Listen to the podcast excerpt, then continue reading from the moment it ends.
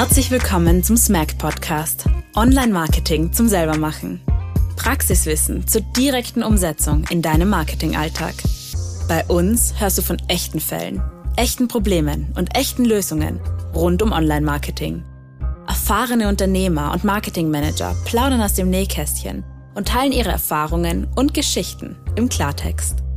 Bei uns erfährst du, wie unterschiedlichste Betriebe und Dienstleister im Marketing arbeiten welche Fehler du vermeiden solltest und welche Learnings du direkt für deinen Betrieb mitnehmen kannst. Herzlich willkommen zu einer neuen Folge unseres Podcasts. Es freut mich heute, einen ganz besonderen Typen bei uns zu haben. Es ist der Andreas Kraus, der hier auch in der NDA, in unserer Agentur, die Geschäftsleitung innehat. Und ja, Herzlich willkommen, Andreas, heute auch mal hier zu unserem Podcast. Mhm. Freut mich, dass du da bist. Und ja, starten wir gleich in das Thema hinein, mit dem ich dich heute konfrontieren möchte, nämlich die Entwicklung in der Marketingwelt, speziell wie du es jetzt die letzten Jahre erlebt hast, wo so die größten Herausforderungen in den letzten Jahren waren und wie sich das jetzt perspektivisch in die Zukunft entwickeln wird. Mhm. Wie siehst du das und was sind so die größten Challenges der heutigen Zeit in der Marketingwelt. Yes. Ich freue mich super, dass ich ausnahmsweise mal im Office bin und äh, kann nur positiv festhalten, wie toll sich dieser Raum entwickelt hat, den ich ja nicht regelmäßig sehe. Aber das passt gut. Jetzt darf ich auch einmal zu meinem eigenen Podcast kommen. Ähm, ja, wie hat sich das entwickelt, beziehungsweise was, was hat sich festgestellt in den letzten Jahren? Der Punkt oder die, der Grund, warum wir Smart Academy ja gemacht haben oder wo, woher die Idee gekommen ist, war ja eigentlich ein gesellschaftlich getriebener oder ein marktgetriebener. Das heißt, ähm, es ist jetzt grundsätzlich keine, keine neue Geschäftsidee oder nichts Neues, was es äh, so vorher noch nicht gegeben hat. Es gibt ja schon seit mehreren Jahren Online-Kurse und verschiedenste andere Themen. Aber in der Art und Weise und Kombination ist es zumindest in Österreich noch nicht äh, etabliert gewesen aus meiner Sicht.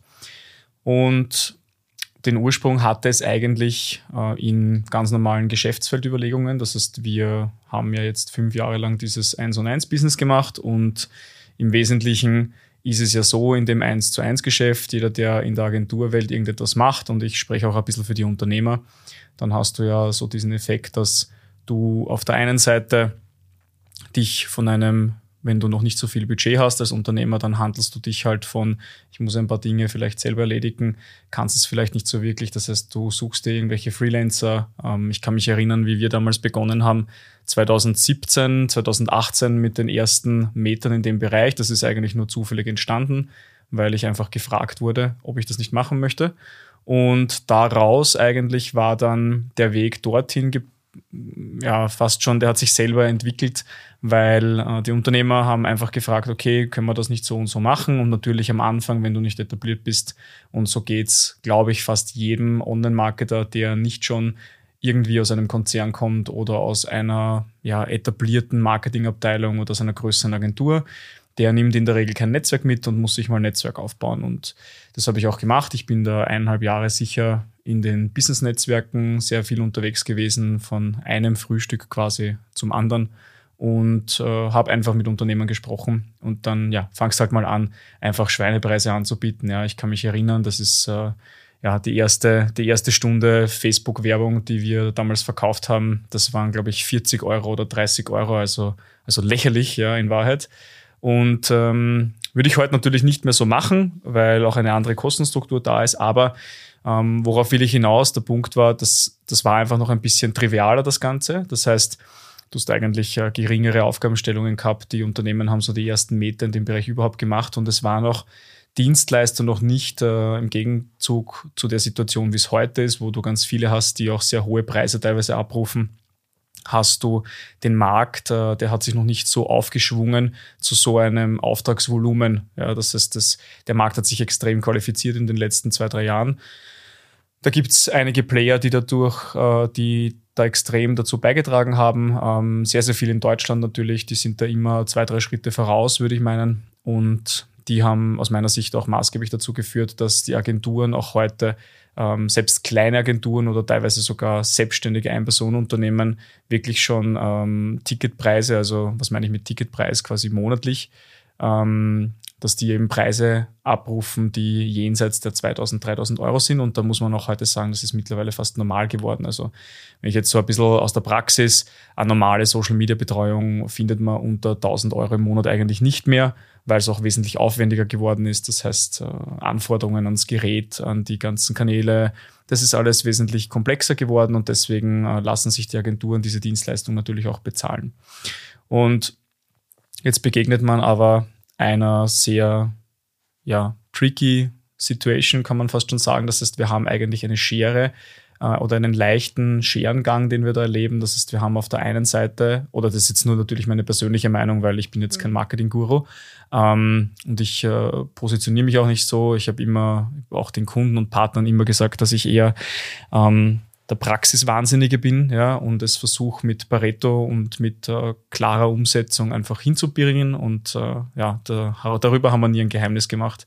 Aber der Punkt ist, was ich, äh, was allein ich schon sehe, und deswegen denke ich mir, es müssen andere auch sehen, ist, dass diese Schere in der Dienstleistung äh, extrem auseinandergeht. Das heißt, wir haben ja einerseits gesellschaftliche Entwicklungen in Richtung äh, Gehaltsveränderungen, wir haben Kostenstrukturen, die ansteigen und so weiter und so fort. Und das wirkt sich natürlich alles auch auf die Lebenserhaltungskosten beziehungsweise auch dann auf die Gehälter der Marketingmanager aus. Und das, was sich in den letzten ich sage jetzt mal, was wir vor vier, fünf Jahren schon hatten, dass sich gerade im IT-Bereich wo Softwareentwickler sich schlichtweg nicht mehr so wirklich anstellen lassen wollten oder schon, aber die, die sich anstellen gelassen haben, die waren halt sehr, sehr, sehr gut bezahlt und das ist ja heute auch noch so der Fall. Also es gibt ja beginnend bei der Softwareentwicklung, aber auch in technischen Bereichen wirklich Bereiche, die sind extreme Mangelware, da findet man überhaupt keine Leute. Und ich würde jetzt aber nicht sagen, so wie es viele Unternehmer äh, herumsudern im Sinne von, äh, man findet keine Fachkräfte. Der Punkt ist halt einfach, du findest sie schon, aber das Anforderungsprofil an den Arbeitsplatz ist einfach ganz anders geworden und ich habe vor, witzigerweise, und dazu kurzer Shoutout an den Franz Hill von der Hill Voltron, ich habe äh, damals schon mit dem Franz, als ich zu Rapid gekommen bin, äh, am Tisch gesagt, Franz, wir müssen eine, eine Recruiting-Agentur gründen. Das war vor dreieinhalb Jahren, also die, die Hill Voltron Digital, die es auch heute noch gibt, nicht mehr so operativ, die macht heute eher so Mitarbeiterbefragungen und so Geschichten, aber ähm, das hat andere Gründe. Der Punkt ist, äh, wir haben damals schon gesagt, eigentlich, das ist das nächste, was kommen wird. Äh, das nächste, was kommen wird, ist Arbeitgebermarketing, sind diese ganzen Themen, mhm. die dann eh komplett hochgepoppt sind. Also wir haben es ja gesehen, es gibt äh, Dutzende Recruiting-Agenturen, die den Unternehmen auf die Nerven gehen, ständig anrufen und jeden ankeilen. Also gibt es ja zig mittlerweile. Und ja, und daraus, das, das verhindert aber nicht, dass es diesen generellen Trend, dass sich der Marketingmanager als nächstes Jobprofil, also ganz generell Marketingmanager, das heißt Grafiker, whatever, ähm, sich dort entwickelt, dass er eigentlich nicht mehr so wirklich im Büro sitzen will. Das heißt, man, man muss heute fast schon einen Mix, äh, einen Mix tun. Und ich habe auch eine, eine Freundin, die äh, bei einem Konzern arbeitet, ähm, wo die ganze Marketingabteilung beispielsweise schon im, im, im Homeoffice ist. Ja? Mhm. Also weil, weil sie einfach sonst nicht mehr konkurrenzfähig sind. Und das ist ein Trend, die Konzerne können reagieren bereits darauf, das sieht man und ich höre mich auch regelmäßig, wenn ich bei institutionellen Einrichtungen bin oder auch bei Partnern immer wieder um, wie sich die Jobprofile und die Arbeitsplätze zueinander gestalten. Und da sieht man, dass das, was die Agenturen bereits seit drei, vier Jahren, das hat natürlich Corona extrem unterstützt, aber was, was da Agenturen dann eigentlich schon fast ja, zum Standard gemacht haben. Und äh, natürlich haben sich viele ähm, gegenseitig den Bauch gebinselt und haben gesagt, ja, wir sind so toll, wir haben jetzt 100% Homeoffice und wir sind so hip und modern. Ähm, eigentlich alles Bullshit. Äh, das hat Corona in Wahrheit extrem beschleunigt in Österreich, das hat man total gesehen. Viele geben es auch zu. Ähm, ich kann an dieser Stelle sagen, wir haben ohne Office gestartet. Also es ist wahre Geschichte. Ähm, wer es nicht, wer es nicht glaubt, kann gern die, die Sophie Schal oder den Andreas Dreitel fragen. Unsere ersten Meetings waren im, im Italien Wiener Neustadt. Mhm. Ähm, also das geht schon, das ging auch schon vor fünf Jahren, aber weil es einfach nicht notwendig war, irgendwo zu sitzen. Und äh, ehrlicherweise auch, weil wir das Budget damals nicht hatten, um uns überhaupt ein Büro leisten zu können. Das, ist, das war eigentlich eher gezwungen, so wie dieser, diese Marketingreise begonnen hat. Und ähm, jetzt, zu, um zurückzukommen, wie hat sich dieser Arbeitsplatz entwickelt? Du hast jetzt, äh, du hast jetzt Marketingmanager, du hast Agenturen, die in den letzten drei Jahren eigentlich Homeoffice zum Standardbestandteil gemacht haben.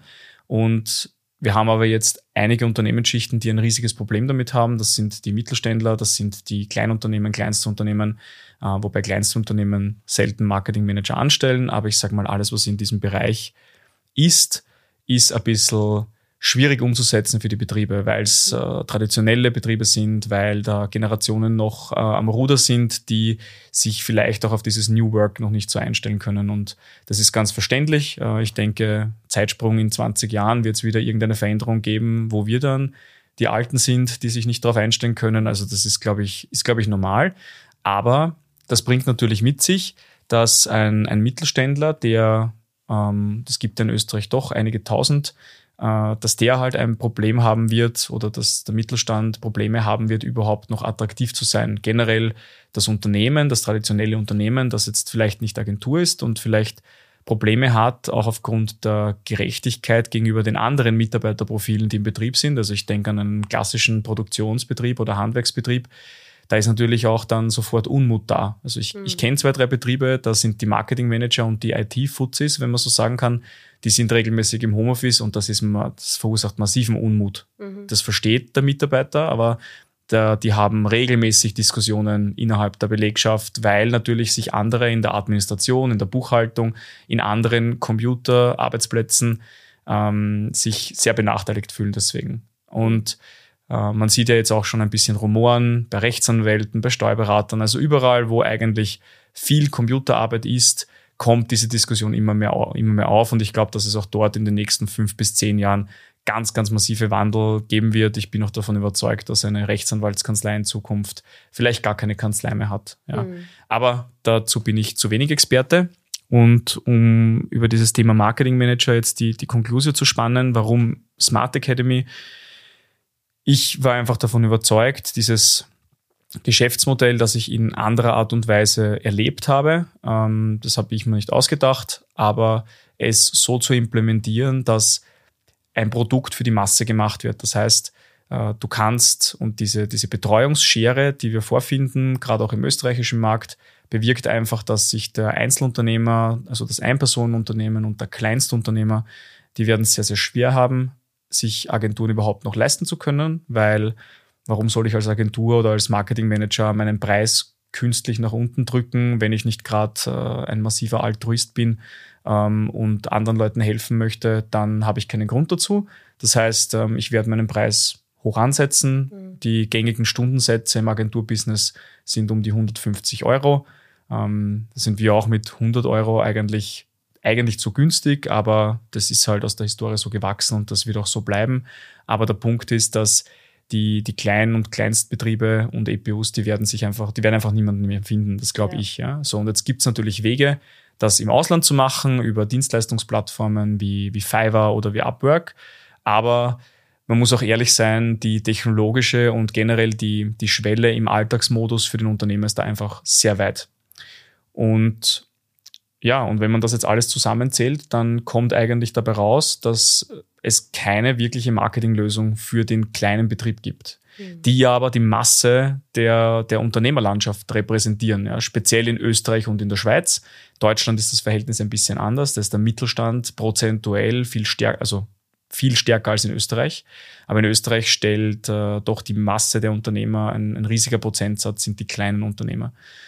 Und ja, wenn man dann screent, was äh, institutionelle, ohne Namen zu nennen, dann anbieten, was es am Markt schon gibt und, und was der Unternehmer alles tun müsste, um sich selber das zu lernen, dann gibt es eigentlich keine wirklich begleitende Alternative. Das heißt, äh, der Unternehmer hat die Möglichkeit, auf Udemy zu gehen. Ähm, das habe ich damals sehr stark genutzt oder eben auf YouTube und sich wirklich Leute anzuhören, aber die, die wirklich guten, die es halt damals gab, die waren alle auf Englisch mhm. und heute gibt es schon mehr auf Deutsch, aber seien wir uns ehrlich, ich kenne keinen einzigen Unternehmer, der sagt, er sitzt sich regelmäßig äh, zu YouTube und zieht sich dort die Videos rein. Das macht einfach niemand. Ja. Und genau. Und deswegen war eigentlich der Weg ähm, jetzt für uns in der, in der Betrachtung zu sagen, okay, wenn wir dieses Spiel in der direkten Betreuung weiterspielen, dann bedeutet das für uns proportionales Personalwachstum, das bedeutet proportionales Firmenwachstum, mehr Komplexität, äh, mehr Leute, mehr Firmen, mehr Kunden und so weiter. Und natürlich irgendwann auch der klassische äh, Kampf um den, um, um den Mitarbeiter. Mhm. Und da kämpft man dann aus meiner Sicht ab einer gewissen Ebene gegen die Konzerne, ähm, weil ich in direkter Konkurrenz zu einem Bankkonzern bin oder zu jemand anderen, der aber nicht nur die gleiche Arbeitsplatzmodalität wie ich dann anbietet, sondern äh, viel, viel mehr Geld, also viel, viel mehr Gehalt auch anbieten kann. Und äh, dieses Rennen verliere ich, weil den einzigen Aspekt, den ich als Agentur bieten kann, ist äh, die Vielzahl an Projekte. Ja, und äh, auch das ist gar nicht mehr so der Fall, weil wenn man die schönen und coolen Konzerne anschaut, die haben wirklich auch viele Projekte. Also ähm, es war für uns in gewisser Weise eine strategische Entscheidung, das zu machen, die wir vor eineinhalb Jahren schon getroffen haben und äh, jetzt dann schon langsam die Weichenstellungen gemacht haben. Wir haben das alles äh, neumodisch oder ich sage jetzt mal aus dem Startup-Jargon gesagt, gebootstrapped und aus, der eigenen, aus dem eigenen Cashflow finanziert ähm, und sind bis zum heutigen Stand auch investorenunabhängig. Aber ähm, die Smart Academy oder und Marketing Academy aus der NDA heraus soll äh, diesen operativen Strang für Marketing, äh, Branding, Web ähm, und Automatisierung, Systemeinführung von Tools, also all die Dinge bis hin zu KI, die der Unternehmer sich eigentlich fast selber anlernen sollte, weil er eben in Zukunft nicht mehr so die Chance haben wird, sich externe Leute zu holen. Das heißt, er wird in irgendeiner Art und Weise versuchen müssen, Lehrlinge zu holen, die Lehrlinge auszubilden. Das heißt, über die Stiftungsprogramme oder über die Partnerprogramme des AMS zu arbeiten. Und das sind halt alles Leute, die ohne Vorwissen kommen. Das heißt, denen muss man eine Möglichkeit bieten, dass der Unternehmer sagt, ich hole mir hier jemanden, einen Medienfachmann oder Medienfachfrau, steckt die in unser Programm hinein und die lernt das so, wie es die Agentur tatsächlich in der Praxis macht. Und äh, dadurch, dass wir nicht alles alleine abdecken können, sondern viele Disziplinen erforderlich sind, die wir im Kernbusiness der Dienstleistung nicht machen, haben wir ja etliche Partner dazugeholt. Und ich glaube, dass das der, der zukunftsweisende Weg ist, dass äh, jedes Unternehmen seine Hebel selber wieder in die Hand nehmen muss und äh, nicht so, wie es jetzt in den letzten Jahren gelaufen ist, dass viele Performance-Marketer irgendetwas versprechen und sagen, ja, du kannst alles messen und wirf einfach rein drei Euro und es kommen 40 Euro raus. Äh, und der Unternehmer, der, der es gar nicht versteht, zum großen Teil ähm, aufgrund technischer Barriere, aufgrund Zeit oder einfach auf, aufgrund, ja, weil er einfach nicht will, ja, wird eigentlich von den von vielen Bestandsagenturen, nicht von allen, aber von vielen gar nicht animiert, es zu verstehen, sondern es wird immer noch versucht, eine Abhängigkeit zu erzeugen. Und die Abhängigkeit im, im Sinne des, äh, der eigenen, des, des eigenen Protektionismus der Dienstleistung ähm, ist aber ein, ein, hat aber eine paradoxe Wechselwirkung, weil dadurch äh, nur entsteht, dass der Unternehmer sich viel, viel leichter wieder, wieder löst und weil er, weil er halt irrsinnig schnell das Vertrauen verliert. Und deswegen ist auch ganz wichtig, dass dieses Grundwissen ähm, im Unternehmen immer vorhanden ist. Das ist natürlich jetzt ein bisschen, ja, ein bisschen eine Aufgabe, viele davon zu überzeugen, dass sie die Zeit investieren sollten. Aber ich bin davon überzeugt und wir sehen es auch bei unseren jetzt schon äh, über 150 Mitgliedern, dass die Unternehmer das sehr, sehr gut aufnehmen und dass sich dann doch sehr viele, wenn sie es einfach und gut erklärt bekommen, es dann verstehen und das auch eine viel bessere Grundbasis ist, um mit Professionisten zu arbeiten. Mhm. Und ja, das ist so der, mhm sehr ausführlich erklärte Grund. Ja, war ja auch eine sehr allgemeine und große Frage auch, die natürlich mit sich zieht, dass man da natürlich schön ausführt, auch was damit gemeint ist. Jetzt haben wir sehr viel über Herausforderungen auch gesprochen und wie stellt sich aber jetzt der Idealfall dar für ein Unternehmen, welches Online-Marketing betreiben möchte? Kannst du da ein Bild skizzieren, wie so die mhm. ideale Situation aussehen sollte für ein Unternehmen, welches mit Online-Marketing noch wenig oder noch gar nichts zu tun hatte oder mhm. vielleicht sogar äh, etwas getan hat, aber noch keine Resultate gefolgt sind. Wie wäre so die ja, optimale Situation? Braucht man in Mitarbeiter intern? Braucht es eben extern Partner? Mhm. Wie würdest du das beschreiben? Gut. Das ist relativ leicht äh, erklärbar, weil jedes Unternehmen durchläuft die gleichen Prozesse oder durchlauft den gleichen Lebenszyklus. Das heißt, der Unternehmer, wenn wir jetzt von der Gründung beginnen, beginnt irgendwann damit, dass er sein äh, hat er keine etablierte Marke. Ja, das unterschätzen sehr viele, dass die, die Marke äh, doch sehr, sehr viel ausmacht im Sinne von Trust, dass äh, Kunden und Interessenten dann oder Interessenten tatsächlich zu Kunden werden. Aber was, was ist so der Lebenszyklus? Es beginnt irgendwo damit, Sichtbarkeit erzeugen zu müssen. Das heißt, ich muss in irgendeiner Art und Weise bekannt werden. In Österreich ist der Klassiker, Leute gehen Netzwerken ähm, und machen halt das, was sie aus eigener Kraft irgendwie schaffen. Die wenigsten investieren tatsächlich von Anfang an in, in Online-Sichtbarkeit. Früher war die Zeitung der Klassiker oder irgendwelche Flyer. Ähm, das ist heute nicht mehr so der Fall, aber äh, witzigerweise haben die Leute aufgehört oder viele aufgehört, Flyer zu machen und haben das aber nicht äh, umgeschichtet, zum Beispiel auf Online-Sichtbarkeit. Ja. Online-Sichtbarkeit ist ja nichts anderes als ein Flyer. Oder fast nichts anderes, ja. Ich will jetzt äh, keine Leute verunglimpflichen, die, äh, ja, verunglimpfen, die da ist natürlich fachlich nicht ganz korrekt ausgedrückt, aber ich glaube, ihr wisst, was ich meine. Mhm. Ähm, und dann geht das weiter von, von genereller Sichtbarkeit, Branding, also Kommunikation, dass ich ein seriöses Unternehmen bin, geht das weiter zu äh, Neukundengewinnung, muss ich natürlich machen, weil ja, ohne muss nichts los. Und dann geht's äh, nach der Skalierung in Richtung Mitarbeitergewinnung, dann geht's in Richtung Arbeitgeberpositionierung, also nachhaltige Positionierung als attraktiver Arbeitgeber, geht weiter in Richtung Automatisierung und Systeme, die das Ganze verbessern äh, und so weiter und so fort. Ja. Also das ist dann ein, ein gewisser Kreislauf. Und das Unternehmen Uh, viele glauben, dass sie, sie holen sich eine Ressource zu, also klassisches, klassisches Szenario. Der Unternehmer geht auf eine Agentur zu und sagt, bitte mach mir Facebook. So, das ist der Klassiker. Mhm. Jetzt kommt der aber schon mit einer gewissen Vorhaltung. Das heißt, der kommt mit einer gewissen Erwartungshaltung an dieses Thema, weil er halt zum Beispiel jahrelang Werbungen gesehen hat, wo ihm halt irgendwelche Performance-Marketer ähm, eingetrichtert haben, dass das alles perfekt messbar ist und das Online-Marketing ist überhaupt das Gold Nugget schlechthin. Und das ist halt alles Blödsinn, ja, weil die reale Customer Journey ist nicht linear. Die reale Customer Journey geht über viele Ebenen, speziell je immaterieller die Dienstleistung wird und je komplexer das Ganze in der Beratung ist. Ähm, das heißt, einen Nike-Schuh werde ich immer viel, viel einfacher verkaufen als irgendeine komplexe Beratungsleistung, weil der Nike-Schuh ist ein, ist ein bekanntes, beschaffenes Produkt. Da ist ganz klar, was das Werteversprechen ist. Ich kenne die Marke und ich kann aufgrund von einem Parameter oder zwei Parametern, das heißt Verfügbarkeit und Preis, im Wesentlichen entscheiden, ob ich das kaufe oder nicht. So, das ist bei vielen Dingen nicht der Fall. Eigentlich bei fast jedem Unternehmen ist nicht der Fall, weder beim Installateur noch beim, beim Tischler, noch bei uns als Agentur auch ist der gleiche Punkt. Ja, also man muss halt dann mit, mit äh, Dingen arbeiten, die einmal unterstützen, dass man überhaupt als seriöser Anbieter wahrgenommen wird. Das heißt, das erste ist uh, Social Proof, das heißt ähm, Trust-Aspekte, Kundenstimmen, Bewertungen auf der Webseite.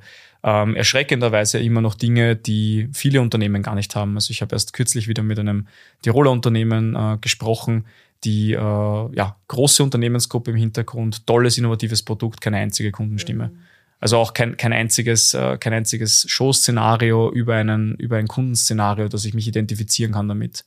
Und das ist sehr witzig, weil ich würde mal fast sagen, 60 Prozent der Firmen, die zu uns kommen, ähm, haben das überhaupt nicht berücksichtigt auf der Webseite. Dabei vergisst man, dass äh, wir ganz selten, also wir Menschen ganz, ganz selten rein objektiv entscheiden. Ja, wir entscheiden aufgrund von subjektiver Wahrnehmung. Und das kann ein schlechtes Empfinden der Marke sein. Das kann sein, dass mir das Foto des Teams nicht gefällt.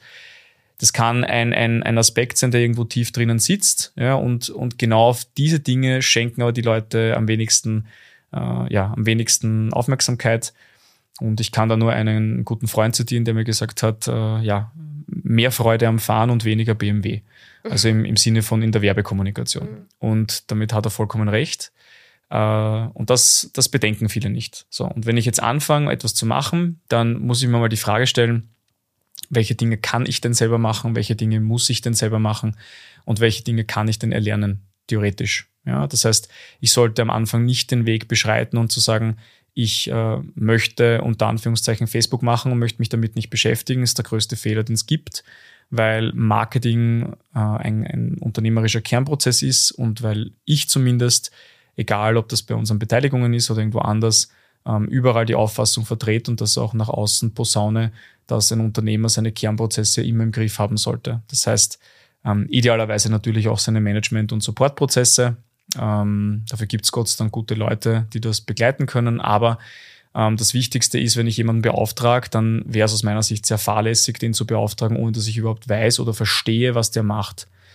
Und aus meiner Sicht entsteht dadurch auch die größte die größte Distanz und die größte Unzufriedenheit zwischen Unternehmer und Dienstleister, dass ich heute hergehe und ich beauftrage einen Webmenschen und ich habe eigentlich keine Ahnung, was der tut. Ich kann es nicht kontrollieren, ich kann es nicht, äh, ich kann nicht ins Sparring gehen, ich kann in keinster Art und Weise mir Sicherheit verschaffen darüber, dass er das gut macht, was er machen soll. Mhm.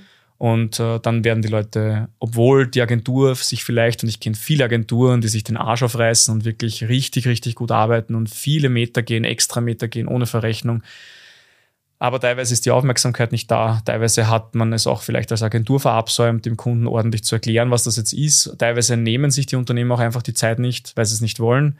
Und äh, ja, dann sagt man halt trotzdem, bevor man den Kunden verkrault, na gut, nimmt man den Umsatz mit. Ähm, er bringt das und hofft, dass keine Streiterei rauskommt. Und äh, deswegen würde ich empfehlen, das Erste, was ist, auf alle Fälle, bevor ich jemanden beauftrage, ordentlich informieren, was sind die Parameter, mit mehreren Leuten reden, die solche Leistungen schon konsumiert haben, mir ein, ein Bild darüber machen, was sind meine Gefahren. Es ist bei, wenn wir jetzt im Agenturbereich bleiben, bei jeder Agentur gibt es ganz klare Fallstricke, es gibt ganz klare Dinge, auf die ich aufpassen muss und es gibt erfahrene Leute, die einem das sagen können. Mhm. Ja. Spoiler, die meisten Agenturen sagen dir natürlich nicht, worauf du aufpassen sollst. So. Mhm. Ähm, das heißt, bei einer Webagentur etc., wenn ich heute mit irgendjemandem zusammenarbeite, dann, dann weiß ich schon, worauf ich Acht gebe. Und das würde ich halt jedem Unternehmen empfehlen. Und das ist auch ein Punkt, den wir in der Akademie versuchen ähm, darzustellen. Es gibt einen eigenen Kurs oder es wird einen eigenen Kurs geben, wo wir Agenturtypen und Dienstleistungstypen von SEO bis zu PR über Web, was auch immer, beschreiben und einfach erklären, wie läuft so ein Projekt ab. Ja, also Verständnis ist da aus meiner Sicht unumgänglich. Und das fehlt bei vielen. Mhm. Und, und dann ist es eine Sinusbewegung. Das heißt eine, eine Sinusbewegung, die nach oben geht. Ich habe äh, ein gewisses Plateau, das erreiche ich, dann bin ich ausgelastet, dann muss ich mir jemanden anstellen oder wieder im Outsourcing jemanden zukaufen. Aber aus meiner Sicht sollte die Abfolge immer sein, ich source etwas out mit einem Profi, dadurch habe ich einen Zeitvorteil, weil derjenige das schon kann, äh, hat aber vielleicht eine höhere Kostenstruktur wenn das Ganze gemacht ist, also beispielsweise ich etabliere einen YouTube-Kanal, dann wäre mein Step erstens, ich informiere mich darüber, was muss so ein Kanal können, was muss ein Dienstleister können, der mir so einen Kanal macht. Da kann man auch ruhig mit fünf oder sechs Dienstleistern mal sprechen und nicht nur mit einem. Und wenn ich das weiß, dann beauftrage ich einen Professionisten, der mir das zu einem definierten Sollzustand hinbringt und sagt, mein Sollzustand ist ein YouTube-Kanal, der das und das und das einmal hat und dann arbeite ich ins Insourcing. Der Weg muss immer Insourcing sein. Ja, weil am Ende des Tages hast du eine eigene oder hat jedes Unternehmen eine eigene Marketingabteilung. Theoretisch. Mhm. Auch eine Anwaltskanzlei mhm. ist am Ende des mhm. Tages ein Unternehmen. Glauben viele aber nicht. Ja. Und das ist der Weg in Wahrheit. In jedem, und das bewegt sich in diesem Kundenzyklus einfach im Kreis. Du hast immer wieder andere Herausforderungen. Bin ich im Wachstum, brauche ich Mitarbeiter? Ähm, Habe ich äh, zu wenig Kunden, brauche ich wieder Sales? bin ich äh, wieder zu schlecht im Trust, weil ich zum Beispiel in einen neuen Markt gehe, wo mich niemand kennt, muss ich wieder Trust-Aufbau machen. Das heißt, dieser Kundenzyklus dreht sich die ganze Zeit und dazu parallel habe ich für jeden Themenbereich, den ich strategisch etablieren muss, macht für mich YouTube, macht für mich Facebook, macht das alles für mich Sinn, habe ich immer eine Sinusbewegung mit äh, Basisaufbau Know-how oder Wissen, was gehört gemacht, Klarheit über was ich machen muss, dann Aufbau mit einem Professionisten im Outsourcing idealerweise und dann Insourcing mit einem Mitarbeiter. Mhm. Und, und eine Aussage ist auch ganz klar, ähm, wenn ich heute in einen Markt gehe oder generell sage, äh, ist Online-Marketing oder ist PR oder ist das irgendetwas für mich, dann muss ich mir nur die Frage stellen, sind dort potenzielle Kunden oder potenzielle Mitarbeiter für mich? Mhm. Und dann ist die Antwort eigentlich klar. Dann stellt sich nur noch die Frage, wie viel Budget habe ich zur Verfügung, um wie viele Kanäle, wie viele Flächen gleichzeitig zu besetzen. That's it. Mhm. mhm. Ja, jetzt hast du eben gesagt, es gibt Fallstricke, wenn man mit einer Agentur zusammenarbeitet. Kannst du uns ein paar Beispiele nennen, was so die größten Irrglauben oder auch Fehler sind, wenn man sich jetzt an dieses Thema herantastet? Man möchte mit einem Agenturdienstleister zusammenarbeiten. Doch auf was muss ich aufpassen? Nehmen wir den Spoiler ein bisschen raus in diesem Podcast. ähm, es gibt ja wie wir wissen oder wie du weißt, weil du hast den Kurs ja auch geplant, ihr, ihr, ihr Glauben und, und falsche, also falsche Annahmen und schlechte Erwartungshaltung. Ähm, also ich kann jetzt nicht auf alle eingehen, aber ich, ich nehme einen einzigen raus, äh, weil das der wichtigste ist aus meiner Sicht. Und zwar, dass sehr, sehr viele Unternehmer glauben, dass die Agentur der unter Anführungszeichen Marketing-Profi ist und deswegen den Marketing-Kernprozess im Unternehmen verantwortet.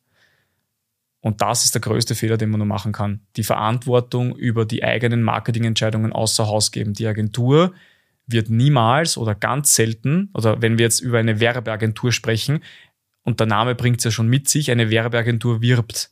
Und Werben ist nur ein Teil des Marketings. Ja? Eine Werbeagentur, die oder eine Agentur, die dir Ratschläge zum Preis gibt, ja, oder was auch immer, der wird immer, oder wenn ich das zum Beispiel mache, ja, weil ich werde hin und wieder gefragt, ja, und, und Feedback zu geben, dann ist das immer eine persönliche Einschätzung, ja, weil die, die, die Agentur sitzt nicht bei dir im Unternehmen. Oder wenn wir jetzt die als Unternehmer reden. Also die Agentur sitzt nicht im Unternehmen und die Agentur hat auch nicht die Aufgabe. Es wäre sehr, sehr, es ist sehr, sehr unfair, als Unternehmer an eine Agentur heranzutreten und zu sagen, ähm, bitte, ich möchte so und so viel mehr Kunden haben und hier ist es. Ja, das ist einer der größten Fehler, warum Zusammenarbeiten scheitern. Ich sehe das sehr, sehr oft, dass die Agenturen eigentlich gut arbeiten und versuchen, Aufgabenstellungen zu lösen, die sie per Definition gar nicht lösen können. Mhm. Eine Agentur, die Werbung schaltet, kann keine Kunden verursachen. Das geht per Definition nicht, weil die Werbung Interessenten bringt und keine Kunden.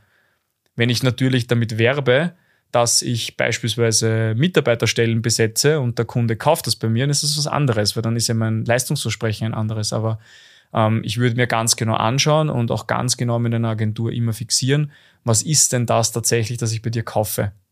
Und das muss akzeptiert werden. Ja, und ich erlebe hin und wieder in der Vergangenheit hin und wieder äh, Situationen erlebt, wo das zwar sogar schriftlich vereinbart wurde, aber einfach nicht akzeptiert wurde. Also mhm. tief drinnen hat man nicht akzeptiert, dass die Werbung nicht das bringt, was man vielleicht in einer anderen Werbeanzeige von einer anderen Performanceagentur gehört hat. Ja. Und das ist ganz wichtig, einfach zuhören. Eine, eine gute Agentur wird immer extrem gut briefen, wird sich viel Zeit nehmen und wird immer ganz genau sagen, was ist denn das, was überhaupt gemacht werden kann damit. Und das muss man akzeptieren. Mhm. Nachher dagegen zu fahren, ist halt ein bisschen schwierig. Mhm. Und äh, ein paar Dinge, die ich auch nicht machen würde, also ich, ich halte per se nicht viel von Rabatten, ähm, die unbegründet sind. Also unbegründete, das ist aus meiner Sicht Bauernfängerei. Ähm, aber, aber diese falsche Erwartungshaltung, dass äh, der Agenturinhaber oder der Marketingmanager von irgendeiner größeren Agentur, dass das jetzt mein neuer CMO wird und der sich den ganzen Tag über mein Business Gedanken macht, also da muss ich leider ernüchtern, dass ich kenne fast niemanden, der das macht, weil das sind dann meistens schon Company-Bilder die ja. erfahrene CMOs haben, die dann sich selbstständig gemacht haben und die sich reinsetzen in den Betrieb. Da kenne ich einige, die das machen. Im Startup-Bereich passiert das sehr, sehr oft. Das sind dann äh, Sweat-Deals oder Work-for-Equity-Geschichten. Also so in die Richtung gibt's das, aber der klassische Dienstleister ist das definitiv nicht. Und mhm. viele erwarten sich das aber. Mhm. Mhm. Ja, die Erwartungshaltung wurde auch bestimmt geschürt in den letzten Jahren. Wie schätzt du die Situation ein, wenn man jetzt so Erfolgsversprechen hat, die man immer wieder liest, auch in Werbeanzeigen von verschiedensten Anbietern, die sich genau das ähm, eigentlich auf die Stirn schreiben, von wegen, du bekommst bei mir nach drei Monaten wirst du 10.000 Euro mehr Umsatz machen. Wie seriös ist das? Und vor allem, wie können Werbeagenturen da jetzt eben ein bisschen dagegenhalten, wenn die Erwartung so groß ist oder die Erwartungshaltung dann beim Unternehmer da so aufgebaut wird und gepusht wird, kann man den dann auch wieder runterholen von dem? Oder ist das schon noch eine Herausforderung, mit der man heutzutage zu kämpfen hat? Ja, die, die Unternehmen, die mit dieser Botschaft werben, machen das, weil sie sich leicht verkaufen lässt. Das ist relativ easy, oder? Das heißt, wir haben Unternehmer, die wollen irgendetwas erreichen, die wollen mehr Mitarbeiter, bleiben wir bei diesem Beispiel mehr Mitarbeiter oder mehr Umsatz mhm. und die sagen, du machst es mit mir und kriegst mehr Umsatz oder mehr Mitarbeiter. So. Und das Ganze ist natürlich ein Gamble. Ich kenne auch Agenturen, die, die damit sehr erfolgreich sind. Die machen dann so Provision, Share-Deals und so Geschichten. Also die kriegen dann halt äh, anteilig an dem Umsatz, den sie mehr produzieren. Auch das läuft früher oder später in eine Streiterei. Ich habe noch nie gehört, dass das für ewig gehalten hat, also noch kein einziges Mal. Und ich würde euch auch wirklich, also ähm, Unternehmer, die sich das jetzt anhören, äh, bitte macht's keine Provisionsdeals. Ja, es ist einfach super. Also ich finde das grundsätzlich schon super unseriös. Wenn jemand zu mir kommt und sagt, bitte vermarkte mich, zahl, bitte zahl du deine Mitarbeiter, ich gebe der Provision. Ja. Das finde ich einfach, das finde ich einfach nicht seriös. Also wenn das bei uns jemand macht, wird er abgelehnt. Ja, ist schon seit, seit Jahren so, ja, weil, weil damit wälzt du ja das, das Risiko auf den anderen ab. Mhm. Und wer ist so dumm, das zu machen? Also kaum jemand, ja, außer du hast wirklich eine super, super etablierte Brand, die, die eigentlich, ja, keine Ahnung, also wenn ich jetzt auf Provisionsbasis zum Beispiel, keine Ahnung, Red Bull verkaufen würde, dann würde ich das wahrscheinlich machen, weil dem so viel Brandpower und das Kauf wird sowieso gekauft, ja. Aber ein No-Name-Produkt oder irgendeine Dienstleistung oder irgendwelche Anfragen auf Provisionsbasis zu machen, da kann nur irgendjemand verlieren. Ja. Und entweder ist der Unternehmer angefressen am Ende des Tages oder die Agentur ist angefressen, weil sie nicht ordentlich bezahlt wird. Das heißt, wenn du, wenn du Leistung zukaufst, dann betreibst du Outsourcing, weil du etwas kaufst, was du dir selber nicht machen kannst. Das heißt, du hast diese Stunden mit einem On-Top logischerweise zu zahlen, weil du zahlst ja diesen Wissensvorsprung in Form der Marge. So ist zumindest mein Mindset. Wie können wir jetzt was dagegen tun, dass es viele gibt? Ich finde, es ist legitim, dass jeder versuchen kann zu verkaufen, wie er möchte. Ähm, was mache ich, wenn ich sowas sehe? Ich schreibe die Leute meistens an und ähm, frage sie, ob sie nicht für uns arbeiten wollen. Und wenn ich dann an dem Punkt angelangt bin, also meistens geht das dann, also hin und wieder habe ich halt die Zeit, das zu machen. Wenn ich dann an dem Punkt angelangt bin und äh, die zweite, dritte, vierte ähm, skriptbasierte Nachricht von ihm bekomme oder von der Person bekomme, ihr oder ihm, dann äh, bin ich meistens am Punkt angelangt, wo ich sage, gut, dann äh, bitte schick mir deinen Vertrag äh, und bitte schreib als äh, Rücktrittsmöglichkeit und Auflösungsmöglichkeit zu vollen, äh, zur Rückerstattung voller Bezüge hinein, dass wenn du dieses Ziel nicht erreichst, ähm, dass ich das gesamte Geld zurückbekomme. Mhm.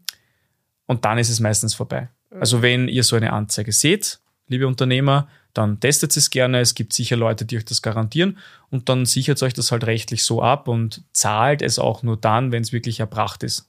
Ja, macht einen ordentlichen Vertrag, schaut in die AGB rein. Ist auch ein klassisches Leiden, dass sich die Leute die AGB nicht durchlesen. Ähm, lest euch die einzelnen Parameter durch und dann ist das ja easy. Ich kann ja so jemanden beauftragen. Wenn mir der zehn Jobbesetzungen verspricht äh, und alle davon sind höchst qualifiziert, dann müsste ich halt vorher definieren, was höchst qualifiziert bedeutet. Wenn ich dann ihn beauftrage und oder diese Agentur beauftrage und die liefert mir zehn Stellenbesetzungen und von den zehn Stellenbesetzungen kann ich neun in die Tonne treten, dann äh, ist halt schwierig, weil dann hat er abgeleistet. Und kann ich auch nicht sauer sein, ja, am Ende des Tages. Mhm. Und vielleicht ist auch mein Job dann halt einfach, äh, einfach scheiße, den ich angeboten habe. Also das ist halt ein, ein, ein Punkt, den muss man berücksichtigen. Ich muss halt einfach wissen, was ich kaufe. Und mhm. Das ist auch so ein Punkt, äh, den, den wir oft besprochen haben, vielleicht auch an die, an die Zuhörer und Zuschauer, äh, den wir oft besprochen haben in der Academy. Wir müssen einfach immer oder wir wollen einfach eine Basis schaffen, dass der Unternehmer einfach weiß, was er kauft und weiß, was er bestellt und was eben nicht geht und was vielleicht schon geht. Und deswegen sage ich, ich habe nichts dagegen, wenn jemand damit wirbt. Wenn wir eine Anfrage bekommen und wir kriegen das häufiger mit, ich bin da auch im Gespräch mit einer anderen Agentur, die mir dieses und jenes versprechen, was auch immer, dann sage ich, ja bitte go for it. Und wenn es funktioniert hat, empfehle ich mir weiter und beauftrage ich ihn auch. Das ist überhaupt kein Problem. Mhm. Aber ich, ich ist super unseriös, was zu versprechen, was ich eigentlich nicht versprechen kann. Mhm. Oh, Aussicht tragt die Konsequenzen, ja, mhm. wenn es nicht funktioniert. Mhm. Vollkommen okay. Mhm. Mhm. Es ist ja auch eine Art Versuchung, kann man fast sagen, für den Unternehmer, sich auf etwas einzulassen, was als scheinbar leicht ähm, sich darstellt, einen leichten Weg zu gehen, äh, schnell eine Versprechung, die geäußert wird, wo man natürlich sagt, okay, diesen Weg gehe ich, den schlage ich ein, weil der verspricht mir das ja. Ähm, wenn wir uns aber das jetzt so angehört haben, dann gibt es diesen leichten Weg tatsächlich jetzt nicht unbedingt. Äh, wie kann sich der leichte Weg vielleicht dennoch darstellen? Wie würdest du das beurteilen? Welcher Weg ist machbar für einen Unternehmer, der in seinem Alltagsgeschäft doch auch sehr eingebunden ist und vielleicht auch mal ähm, ja, weniger Zeitressourcen hat, um sich dem Thema Online-Marketing zu widmen? Hm. Ist schwierig, weil Zeit ist eine, ist eine höchstpersönliche Wahrnehmung und ich bin der Ansicht, also Klartext gesprochen, dass das ein, ein Mindset-Problem ist bei den meisten. Also ich glaube, dass viele sich einreden, keine Zeit zu haben, aber sehr wohl die Zeit hätten, weil ähm, klassisch, wenn ich jetzt jemanden habe, der ein Personenunternehmen ist und der mir sagt, er hat keine Zeit, das Thema Google Ads selbst zu meistern. Ich habe Google Ads selber Autodidakt gelernt. Die, die mich kennen oder die, die ähm, auf mein LinkedIn schauen, die wissen, dass ich keinen Marketing-Background habe, keinen klassischen. Ähm, und in dieser Hinsicht weiß ich, dass wenn man wirklich will, man Google Ads innerhalb von drei bis sechs Monaten ganz locker lernen kann, weil so kompliziert ist es nicht. Das Interface war damals auch ein bisschen komplizierter und nicht so einfach wie heute. Und dementsprechend bin ich der Ansicht, dass es jeder lernen kann. Und wenn, wenn ich als Unternehmer wirklich keine Zeit habe, das zu machen, ähm, dann will ich es einfach nicht. Ja, und dann, dann verdiene ich vielleicht eh schon so viel Geld, dass es mir egal ist. Ja, also mhm. die Unternehmer, die wirklich keine Zeit haben, die müssten ja eigentlich theoretisch viel Umsatz machen, weil sie ihre ganze Zeit schon erfolgreich verkaufen. Und äh, auch da kann ich wieder einen Freund zitieren, der mir mal einen Kommentar geschrieben hat auf einen LinkedIn-Post mit äh, Zeit ist eine Entscheidung. Und äh, ich sehe es da genau gleich. Es gibt keinen einfachen Weg. Ja. Entweder lerne ich selber oder ich kaufe es zu. Und wenn ich es zukaufe, muss ich die Marge zahlen. Ganz einfach. Mhm. Und das wird so sein und das wird sicher nicht billiger. Mhm. Mhm. Jetzt ist neben der Zeitkomponente oft ein Thema, äh, ein Einwand, der oft kommt von wegen, ja, aber es ist doch auch komplex. Also Online-Marketing, da brauche ich doch ein Studium, da muss ich mich doch wirklich mehrere Jahre intensiv damit auseinandersetzen, damit ich es überhaupt verstehen kann und auch anwenden kann. Ist das so richtig oder würdest du das anders beurteilen? Ja, die Frage ist, mit welchem Ansatz ich an das Ganze herangehe. Wenn ich jetzt den Anspruch habe, Abhandlungen zu schreiben und in die, tief in die Psychologie hineingehe, ich bin der Ansicht, dass du für die klassische regionale Unternehmervermarktung und deswegen sind wir ja auch so positioniert oder deswegen haben wir beschlossen, uns so zu positionieren, dass wir in dem kleinen Unternehmerbereich unterwegs sind. Also für die klassischen regionalen Kampagnen oder sogar so lokalen Kampagnen brauchst du kein Marketingstudium. Ähm, es geht darum zu wissen, welche Einwände der Kunde hat, warum er oder welche Einwände der Interessent hat, um es genau zu sagen, warum er jetzt nicht bestellt, warum er nicht anfragt. Und es geht darum, seinen Markt zu verstehen. Und meinen Markt kann ich auch verstehen, wenn ich ein gutes Bauchgefühl habe und wenn ich auf meinen Markt höre. Die wenigsten hören aber auf ihren Markt. Ja, so wie im Startup-Umfeld sehr viele einfach keine Customer Discovery machen und schlichtweg nicht Kunden interviewen. Ja, wir haben das im Startup damals gemacht und haben im Einkaufszentrum tausende Leute befragt, wie sie halt mit dem Problem umgehen aktuell, was wir in anderer Art und Weise lösen wollten und was wir dann auch gemacht haben.